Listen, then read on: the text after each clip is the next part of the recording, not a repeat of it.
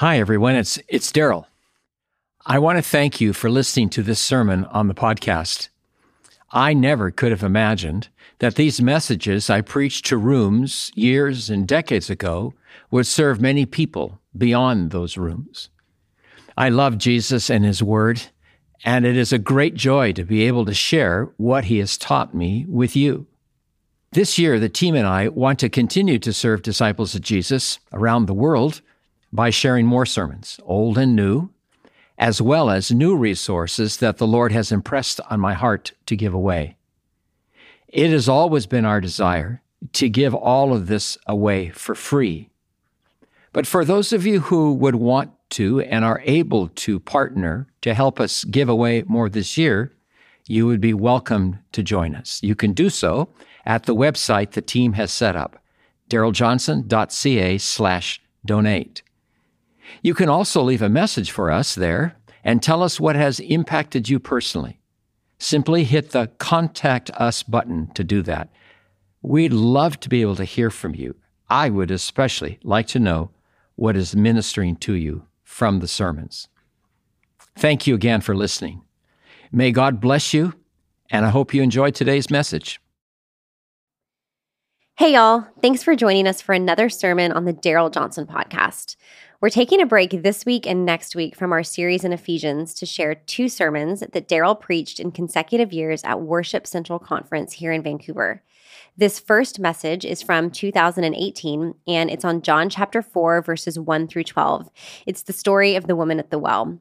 Now, if you'd prefer to watch this sermon, you can find it on Darrell's YouTube channel as well. We're always uploading new content there, so make sure to subscribe if you haven't already. Now, before we jump in, I want to thank our friends at the Canadian Bible Society who made this episode possible.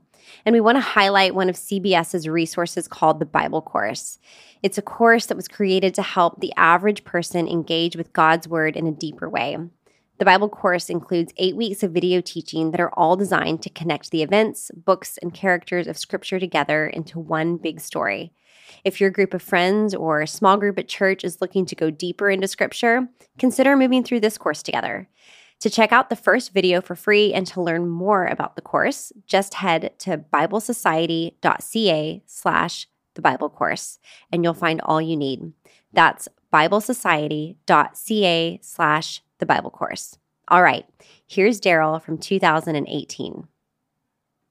It's um, it is really my great pleasure to introduce the next speaker. Um, Darrell Johnson um, has a worldwide impact as a thorough, thoughtful, careful teacher of the Bible. Um, over the last couple of years, being able to hear him minister, a number of things stand out. One is he's skilled. That's why he's the teaching fellow at Regent College, teaching preaching and exposition and hermeneutics, and he's been a champion of Bible teaching in key churches all throughout the city. I think the thing that has most recently stood out is his heart for the next generation. This is a guy who, who's taking time to be here because he wants to invest in the next generation of leaders like us. And uh, so it's really my great pleasure to welcome you up. Can we join together as we welcome Darrell Johnson to be with us at Worship Central Conference?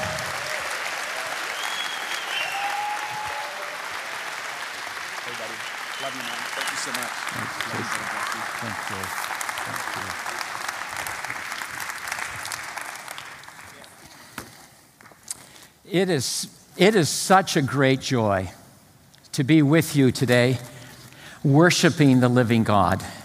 My only regret is the whole world isn't here today.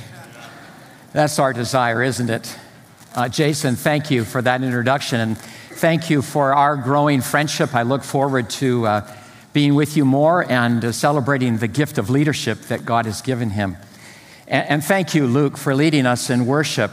Um, clearly an anointing to do this. Uh, it turns out Luke and I met together and, and served together in a conference in two thousand two, sixteen years ago now. He has grown up. I've not. I've remained the same age, but... Uh, so it's a great joy to be with you. I invite you now to step in. That's the theme. To step in further than we already have by stepping into a story that opens up the essential dynamics of authentic worship. It's a story the Apostle John tells in the fourth chapter of his gospel, a story with which I assume most of you are very familiar. So, will you please open your Bibles or go to your apps, whatever it is you do at your age, and uh, turn to the uh, Gospel according to John, chapter four. We're going to read verses one through twenty-six. John four, one through twenty-six. Listen carefully, the Holy Spirit is speaking. When therefore the Lord, Jesus, knew that the Pharisees had heard that Jesus was making and baptizing more disciples than John, although Jesus himself was not baptizing, but his disciples were, he left Judea and departed again into Galilee. And he had to pass through Samaria. So he came to the city of Samaria called Sychar, near the parcel of ground that Jacob gave to his son Joseph. And Joseph's well was there. Jacob's well was there. Jesus, therefore, being wearied from his journey, was sitting thus by the well. It was the sixth hour. There came a woman of Samaria to draw water. Jesus said to her, "Give me a drink," for his disciples had gone away into the city to buy food. The Samaritan woman therefore said to him, "How is it that you, being a Jew, ask me for a drink, since I am a Samaritan woman?" For Jews have no dealings with Samaritans. Jesus answered and said to her, "If you knew the gift of God and who it is who says to you, 'Give me a drink,' you would have asked him, and he would have given you living water." She said to him, "Sir, you have nothing to draw with, and the well is deep. Where do you get that living water? You are not greater than our father Jacob, are you, who gave us this well and drank of it himself and his sons and his cattle?" Jesus answered and said to her, "Everyone who drinks of this water will thirst again, but whoever drinks of the water that I will give him or her shall never thirst. But the water that I shall give him or her shall become in him or her a well of water springing up to eternal life." The woman said to him, "Sir, give me this water, so I will not be thirsty nor come all the way here to draw." Jesus said to her, "Go call your husband and come here." The woman answered and said, "I have no husband." Jesus said to her, "You have said well, 'I have no husband,' for you had five husbands, and the one you now have is not your husband. You have said truly." The woman said to him, "Sir, I perceive you are a prophet. Our fathers worshipped in this mountain. You people say that in Jerusalem is the place where people ought to worship." Jesus said to her, "Woman, believe me, an hour is coming when neither in this mountain nor in Jerusalem shall you worship the Father. You worship that which you do not know. We worship that which we know, for salvation is from the Jews.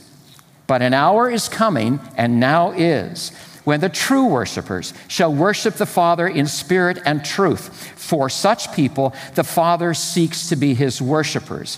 God is spirit, and those who worship him must worship in spirit and truth." The woman said to him, "I know that Messiah is coming." He was called the Christ. "When that one comes, he will declare all things to us." And Jesus said to her, "I who speak to you am he." Literally, I am he who is speaking to you. Living God, we believe that you enabled the Apostle John to accurately record this story. And we believe that you have kept this story, along with your whole word, over all of these centuries for our good. And I pray now, in your mercy and grace, that you will take us beyond these words, deeper into the reality of which they speak. For we pray this in Jesus' name. Amen. For such people, the Father is seeking to be his worshipers. In his masterfully told story of Jesus meeting the woman at the well, the Apostle John, one of Jesus' first followers, paints a picture of what the living God is doing all over the world right now. John gives us a moving picture of what the triune God is doing in your world and my world every day even when we are not aware of it. In a word, it is seeking. The living God is seeking. The holy God is seeking, seeking worshipers. In addition to holding together the universe he brought into being, in addition to paying attention to the movements of governments and nations, in addition to hearing the prayers spoken and upspoken of millions of people around the world, the living and holy God is seeking. Seeking worshipers, one by one, calling people out of the world to himself, forming a people for himself, a worshiping people.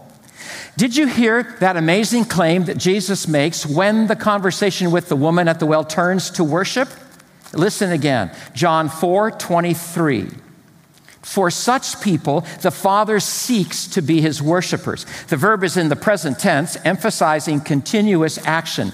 The Father is seeking all the time, everywhere in the world.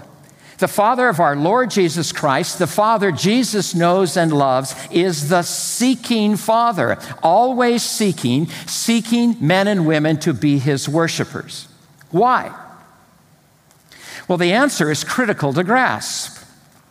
Why is the living and holy God seeking worshipers?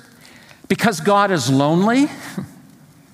Because God is an egocentric narcissist who needs constant applause to feel good about himself? Because he's so absorbed with himself that he can only relate to those who fawn all over him? No, a thousand times no.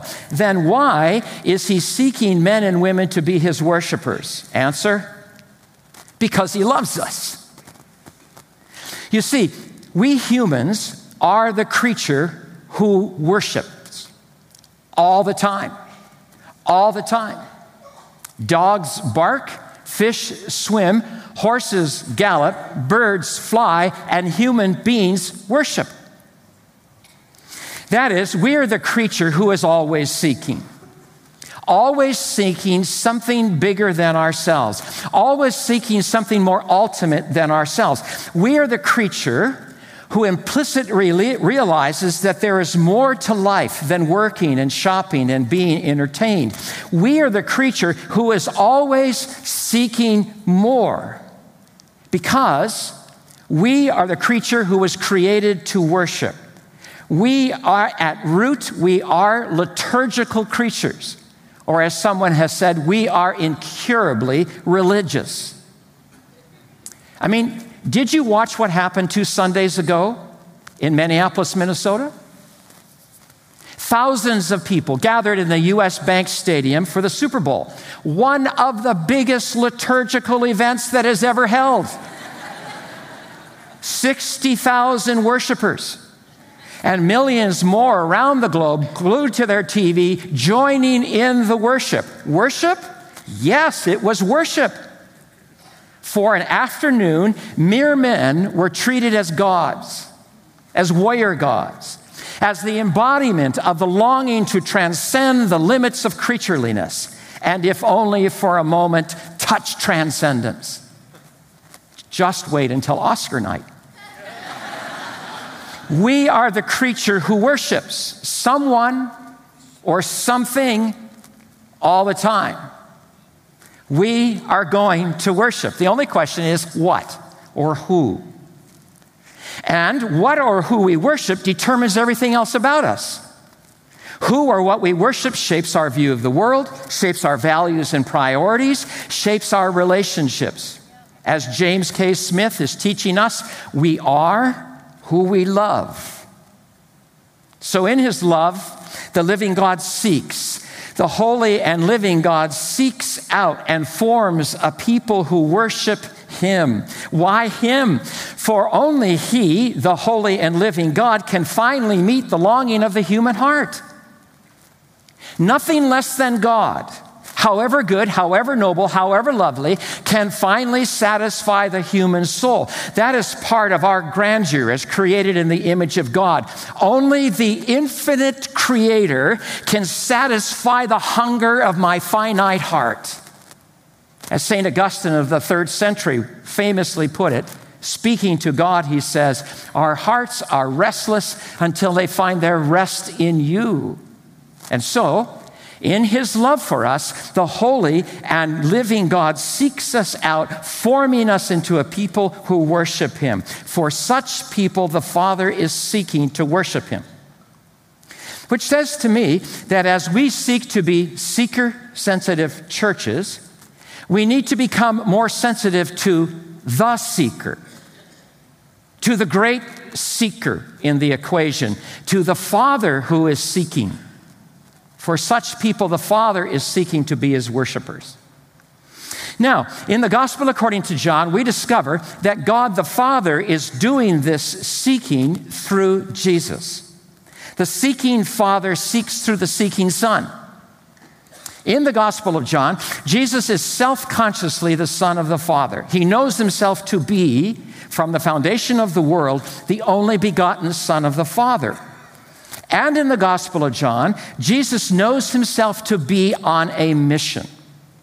That is, he knows himself to be sent, sent by the Father on a mission.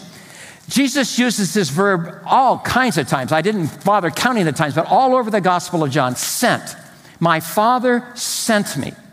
Later on in John, Jesus will say, my food is to do the will of him who sent me and to accomplish his work. Jesus of Nazareth knows himself to be sent on a mission, which is why John says, chapter four, verse four, Jesus had to pass through Samaria. He did. He had to. There were other routes he could have taken from Judea to Galilee, longer routes to be sure, but other routes, safer routes. Why does John say Jesus had to pass through Samaria? Because Jesus is on assignment. The Father is sending Jesus to Samaria, to the woman at the well whom the Father is seeking. He had to go through Samaria. He had to. The Greek here is the word dei, and in every other place John uses the word, it speaks of divine necessity. He had to go through Samaria. He must go through Samaria to meet a woman the Father is seeking to be his worshiper. And that is what God is doing all over the world right now. C B C and C N N and Fox News do not tell you about it. It's because they do not yet have eyes to see and ears to hear, but it is what God is doing. In the midst of all the turmoil and the chaos and the violence in your world and in my world. Now, in this moving story that John tells, we make four major discoveries. Four discoveries that inform our understanding of authentic worship.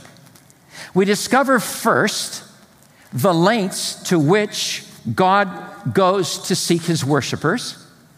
We discover, second, the nature of the relationship God goes to such lengths to establish with his worshipers. We discover, third, the incredible gift God gives to his worshipers when he goes to great lengths to find them. And fourth, we discover the quality of worship God works, goes to length to work in his worshipers. Let me say those again. We discover first the lengths to which God goes to seek his worshipers. Second, the nature of the relationship God goes to such lengths to establish with his workers, worshipers. We discover third, the incredible gift that God gives to his worshipers when he goes to such lengths to find them. And fourth, we discover the quality of worship God goes to lengths to work in his worshipers. It's that fourth discovery that I want to major on this morning. It is the most important. Okay, so consider each of these discoveries one at a time. Let's step in further. First, we discover the lengths to which the living God goes to seek his worshipers. Ready? God jumps over walls. The seeking God is the wall-jumping God, jumping over any and every wall to bring us to himself. Jesus and his disciples had walked a considerable distance since sunrise that morning, and John says that Jesus was very weary. He was very tired. The verb that John uses expresses this sheer exhaustion from working in the field all day. Now, put that observation in the context of the whole of the Gospel of John for just a moment. What is the first line of the Gospel of John? In the beginning was the Word, and the Word was with God, says John, and the Word was God. was God. All things came into being by him, John continues, leading up to, and the Word became flesh and dwelt among us. God, the Word, became flesh and lived among us as one of us. And one day, around noon, the Word sat by a well. Very weary, he sat by a well, without the means to draw water from the well. Amazing. The one who in the beginning decided that two hydrogen atoms and one oxygen atom should combine to make water is sitting by a well, exhausted and weary and thirsty. Who then meets a thirsty woman, a very thirsty woman. Her thirst, however, is different from Jesus' thirst. Jesus' thirst can be quenched with water. Hers cannot, nor can mine, nor can yours, nor can anyone else's in our cities. Jesus knows why he is thirsty. The woman, however, does not know why she's so thirsty. And she does not know where to go to satisfy the thirst. Apparently, she's been so disappointed attempting to quench this thirst. Like, like, like most people, she basically buries the thirst, burying it in an endless routine of busyness. She comes to Jacob's well at the hottest part of the day, the sixth hour, says John, twelve noon. She comes as she has day after day to fill her water containers. As someone has put it, life was becoming for her an everlasting round of heavy water jars.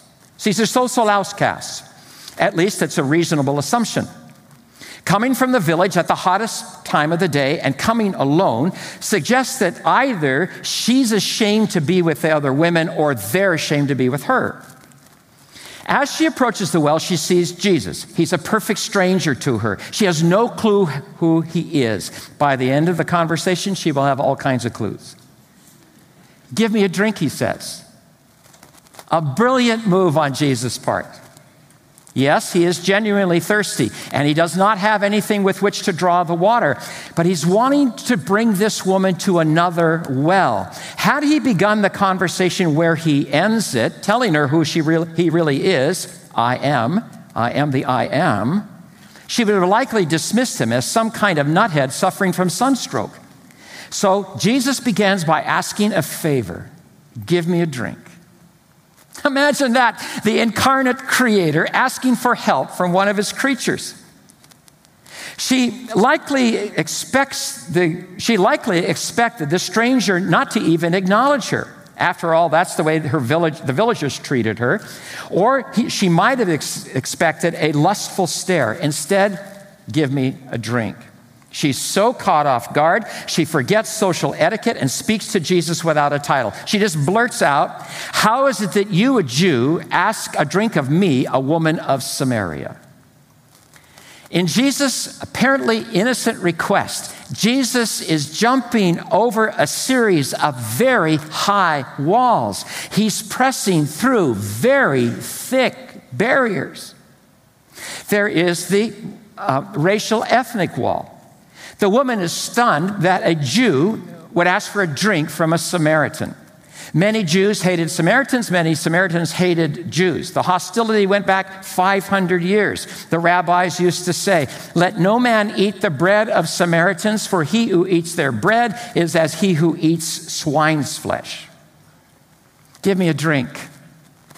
She cannot believe her eyes. A Jew asking her, a Samaritan, for a drink of water. It's incredible. Forget this. In order for Jesus to drink, he will have to touch his hands to the cup she uses. Indeed, he will now touch his lips to the cup she uses. Jesus is pressing through the thickest of ethnic barriers. Jesus is jumping over the highest racial wall in history. There's more, the gender wall. How is it that you, a Jew, ask a drink of me, a woman of Samaria? You, a man, ask a drink of me. She's stunned that a Jewish male even spoke to her, a Samaritan female. I mean, talk about jumping over walls. The rabbis of that day laid it down that men who wanted to be righteous and holy were never to greet a woman in public. He that talks much with womankind brings evil upon himself and neglects the study of the law, and at last will inherit hell. A woman shall not be alone with a man in an inn, not even his sister or his daughter, on account of what men will think. A man shall not talk with a woman in the street, not even his own wife, and especially not another woman, on account of what women will think. You've probably heard of that group of Pharisees called the bruised and bleeding Pharisees. So named because when they saw a woman coming down the street, they shut their eyes and bumped into all kinds of walls and houses. Pious men used to pray, O Lord, I thank thee that that thou hast not made me a Gentile, a sinner, a tax collector, or a woman. Surprise. Sitting on the edge of Jacob's well is a man whom others will call rabbi, and he's talking to a woman alone in public, and more than talking, he's drinking from her cup. When the Jesus disciples return from getting groceries and find him in conversation with the woman, they're terrified. And the woman, shocked. But for the first time in a long time, feeling like a real human being. I am who you say I am. Jesus does not treat women as second-class citizens. The way he relates to women is truly revolutionary in his time. He treats women as fully human. And is this not what we see him doing in the rest of the New Testament? He even goes beyond the revolutionary thing he did by the well. He invites women to be part of the band of, of his disciples, something the rabbis of the first century would never dream of doing. One New Testament scholar puts it this way. It's an unprecedented happening in the history of that time. Jesus knowingly overthrew custom when he allowed women to follow him. Simply by saying, give me a drink, he has jumped over every wall that divides us. The woman's words are shot through with wonder. How is it that you, a Jew, a man, ask of me, a woman from Samaria? Her heart begins to soften toward him, so Jesus begins to address her deeper thirst directly. John four ten, if you knew the gift of God and who it is who is saying to you, give me a drink, you would have asked him and he would have given you living water. The woman, understandably, is curious. I would have been. Whatever it is Jesus means by living water, it sounds like something I'd like to drink. She's probably thinking in materialistic terms. Living water in her mind would refer to flowing stream water versus stagnant well water. Sir, you have no bucket and the well is deep. Where do you get that living water? So Jesus clarifies, and in so doing, speaks even more directly to her thirst, to her deep thirst, to all her full, unfulfilled longings.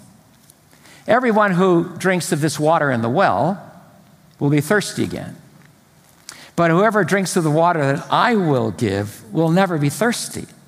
The water that I will give will become a well in them, springing up to eternal life. Whoa, what?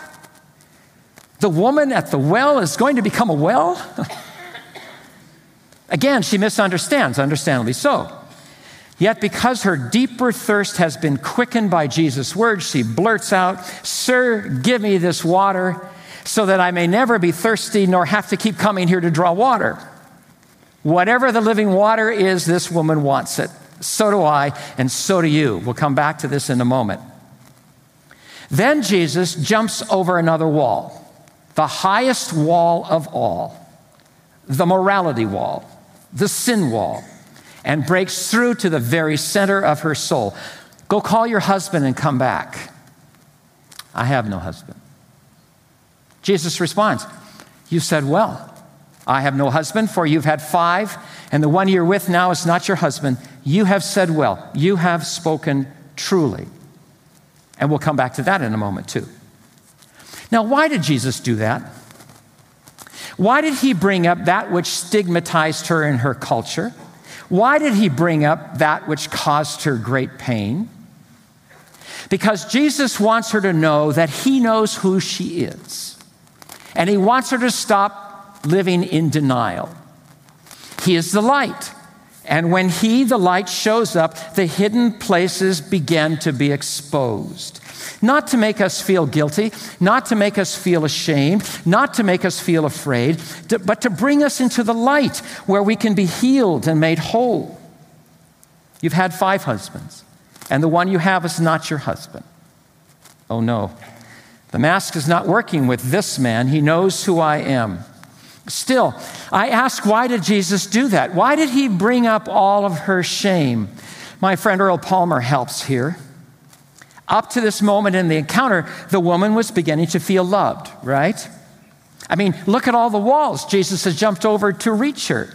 Now, if she had gone home before Jesus brought up the husband problem, she might have begun to doubt Jesus' love. I can imagine her as she walked back to the village wondering, would he love me if he knew me?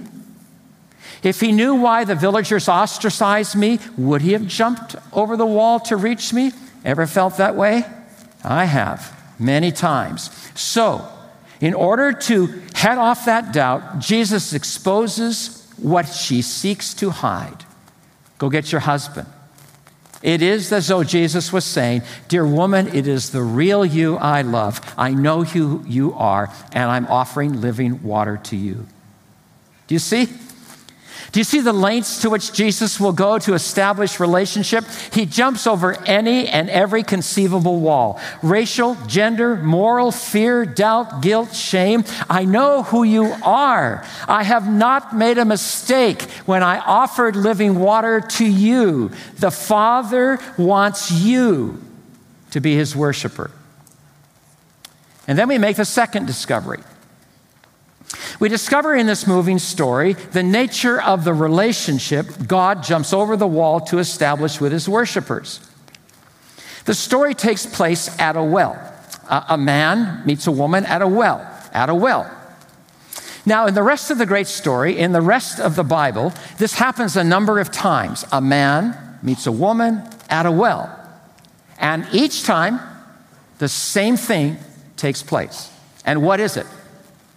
Betrothal, engagement. Every place in the Bible where a man meets a woman at the well, very soon a marriage goes into effect. Genesis twenty-four, one of Abraham's servants has been sent on a mission to find a wife for Abraham's son Isaac. He comes to a well outside the city of Nahor. The text says it was evening when women came out to draw water. A young woman comes, Rebecca is her name, comes to the well. The servant says to her, please give me a drink of water from, my, from your jar. And one thing leads to another until it is clear that Rebecca has been chosen to be Isaac's wife. Genesis twenty-nine, Jacob has come on a long journey. He comes to a, a well in the field. A young woman named Rachel comes to the well to draw water for her family and her family's sheep.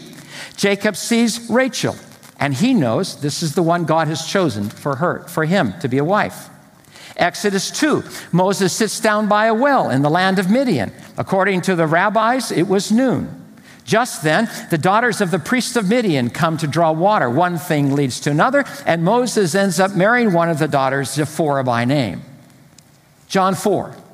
Jesus is on a mission sent by his father. He's sitting by a well, Jacob's well. A Samaritan woman comes at noon, not the normal time for women to come.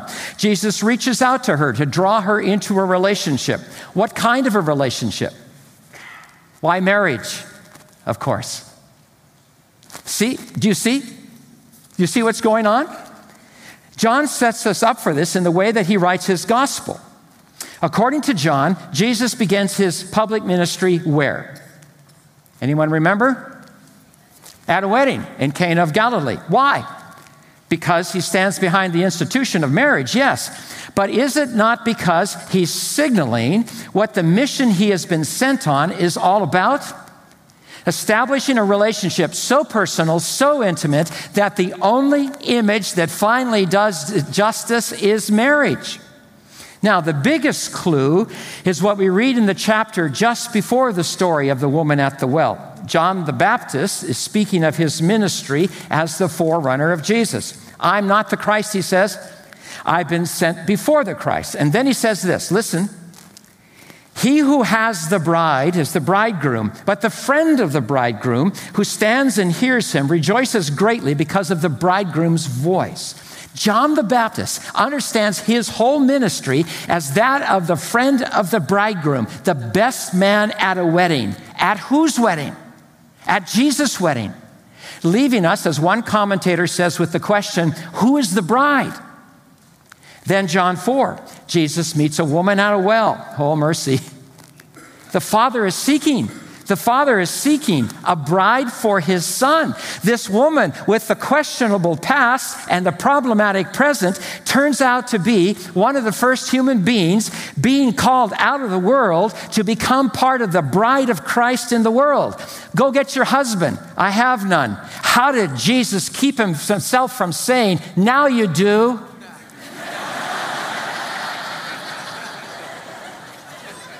Isaiah fifty-four, fear not, fear not, you will not be put to shame, neither be humiliated, you will not be disgraced. Your husband is your maker, whose, whose name is Yahweh of hosts.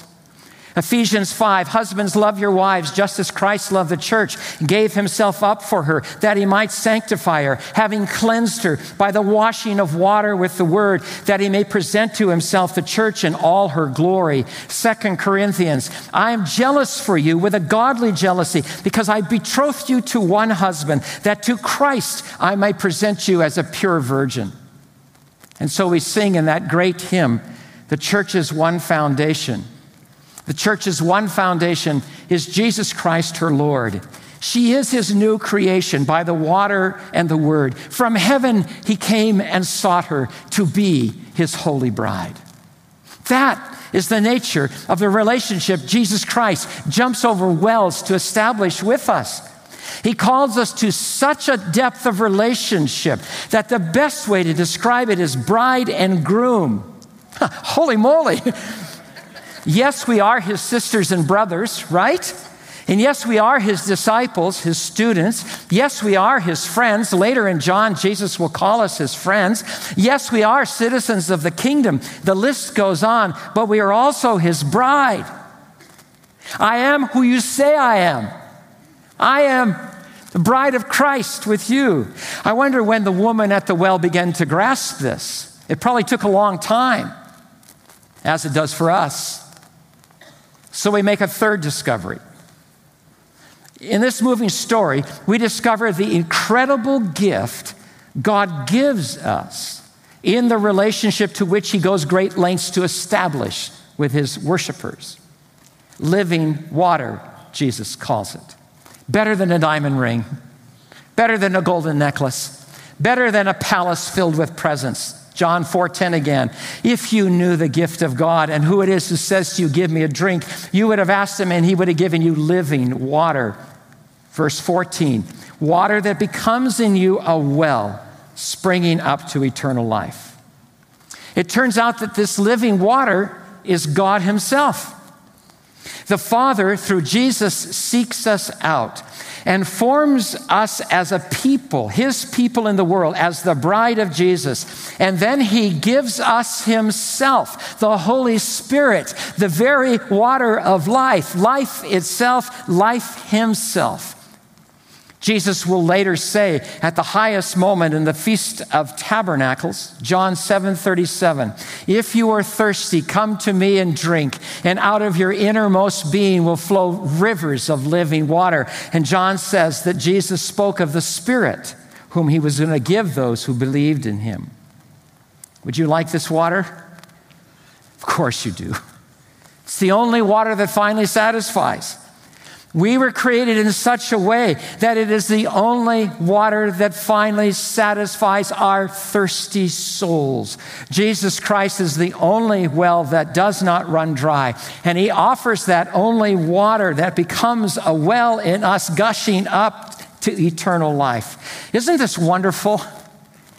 Can I keep going? Step in a bit further. Why don't you share with one another, what's the best thing you've heard so far this morning? Just turn to one person. What's the best thing you've heard?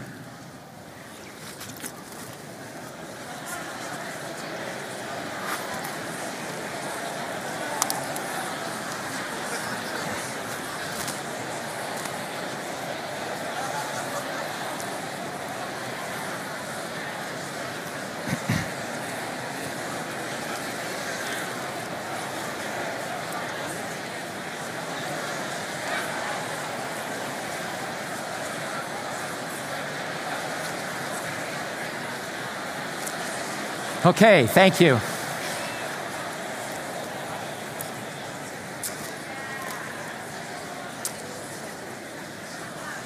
Okay. The woman then, the woman then raises the issue of worship.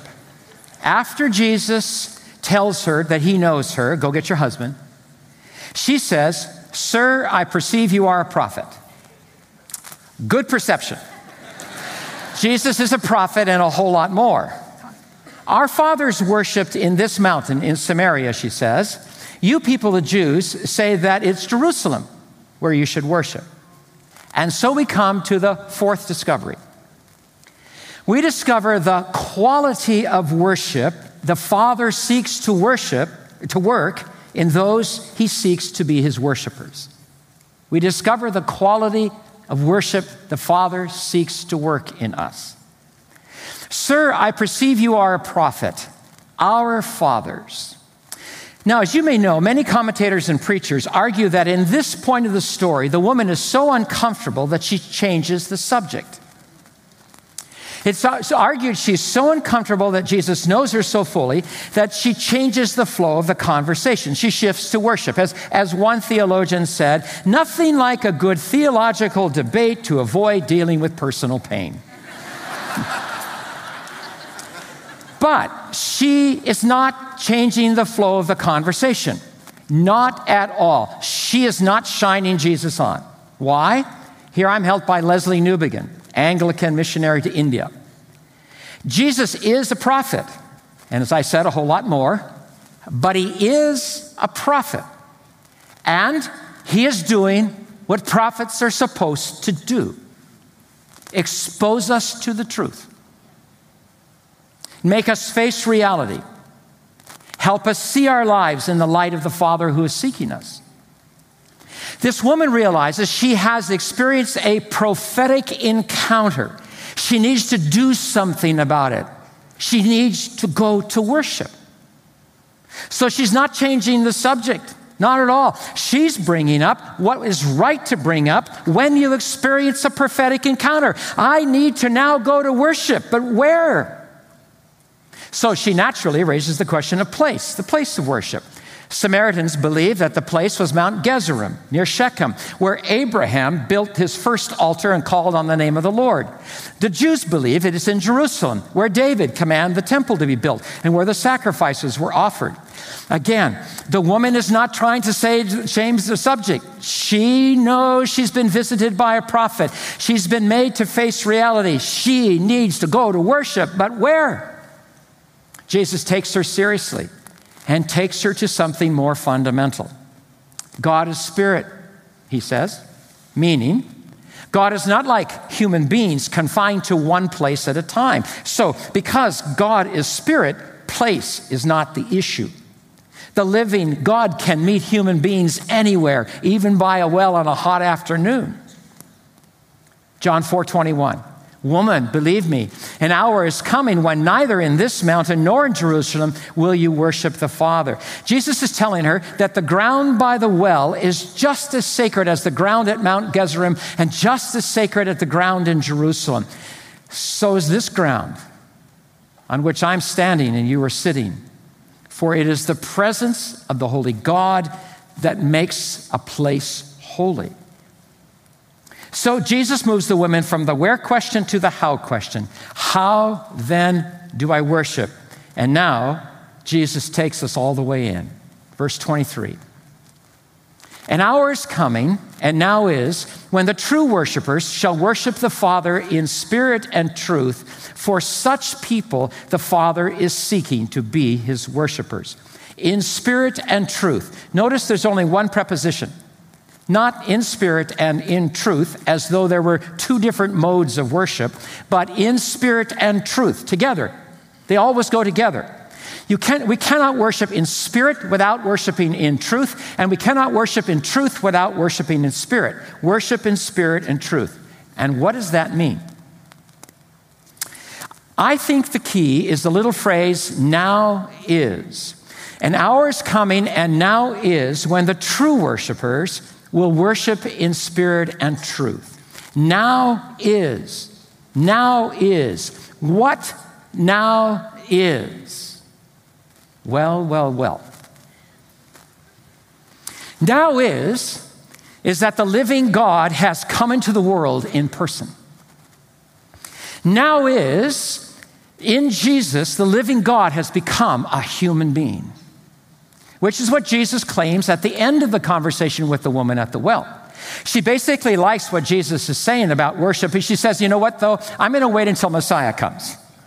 Verse twenty-five, I know Messiah is coming, and when he comes, he will declare all things to us. And then Jesus answers, verse twenty-six, I who speak to you am he. As I said, literally it is, I am the one who is speaking to you.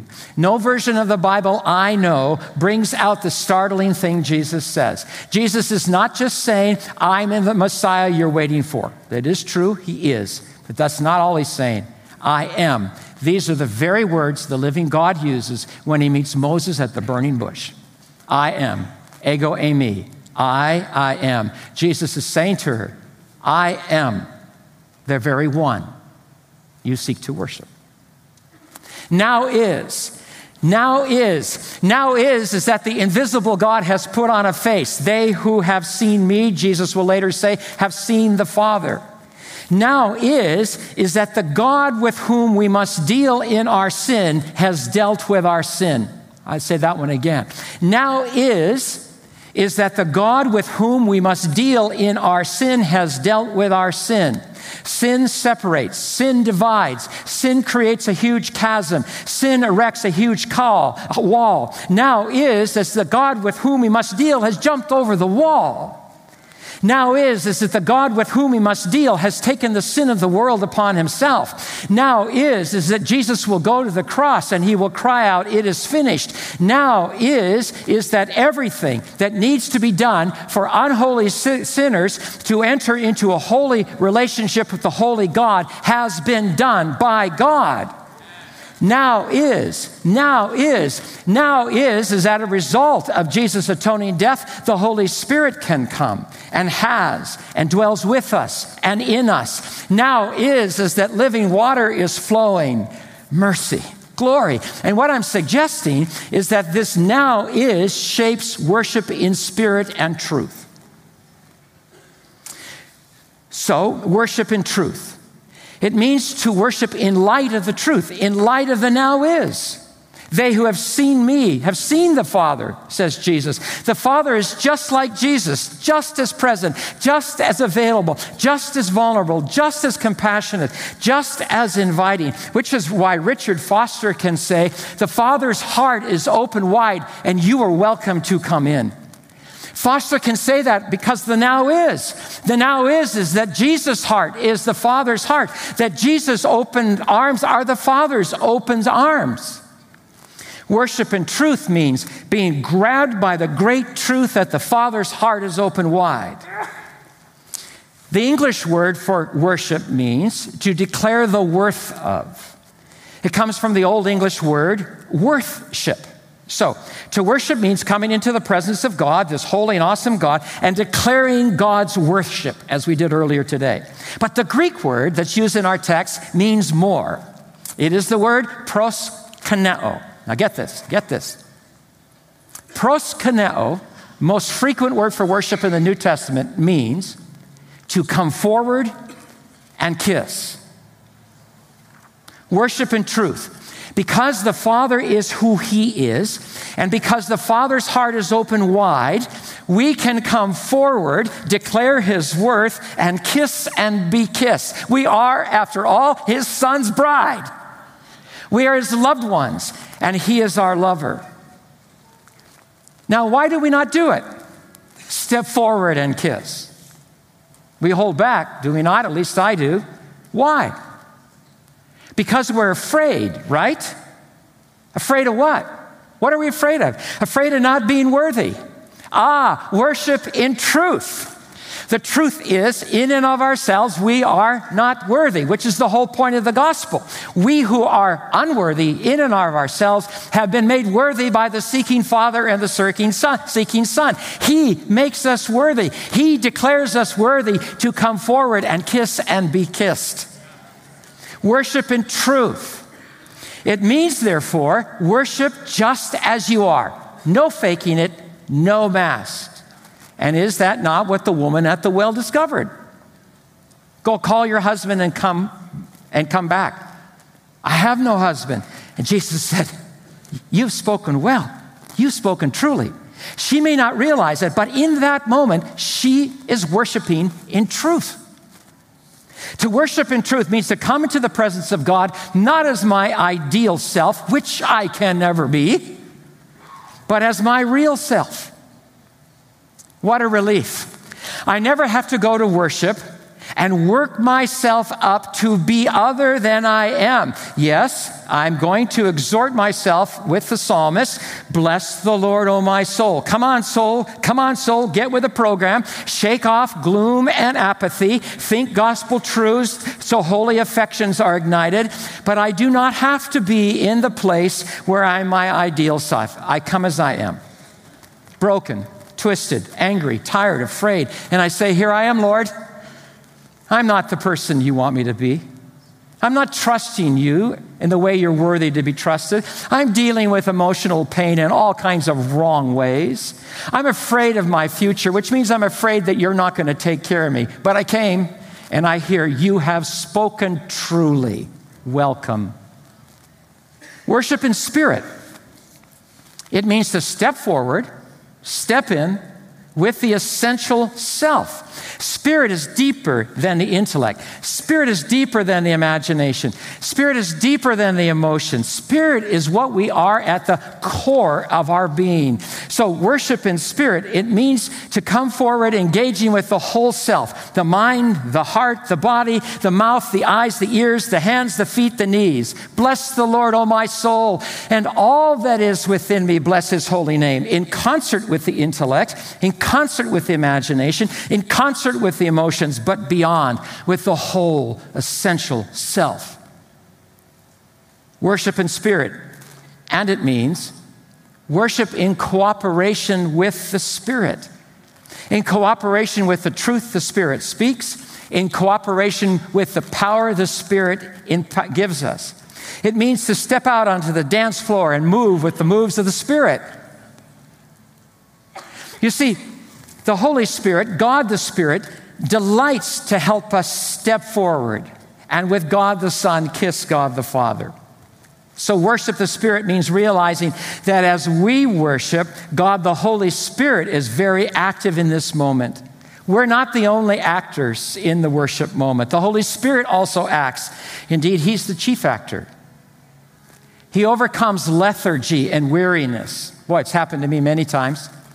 I come to worship distracted and tired. Sometimes I don't, I think I'm not even going to be able to sing. Have you ever felt that way?